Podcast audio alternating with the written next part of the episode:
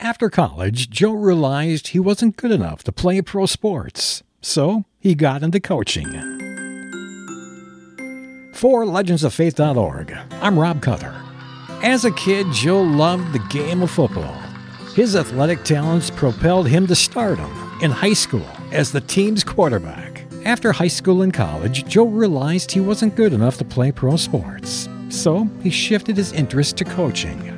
He was able to get his foot in the door at a local college where he would volunteer doing various remedial chores with the staff. During the next 15 years, Joe worked at various colleges, from Florida to Arkansas and every city in between.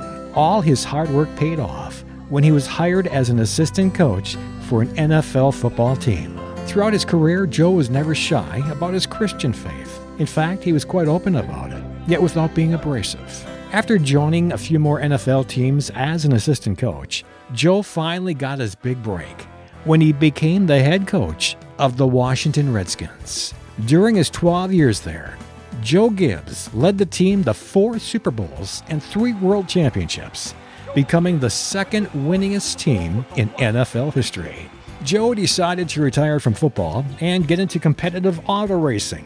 Through prayer and getting the thumbs up from his wife, he created his own successful NASCAR team he was able to rack up some impressive wins, including three Daytona 500s and five Brickyard 400 championships.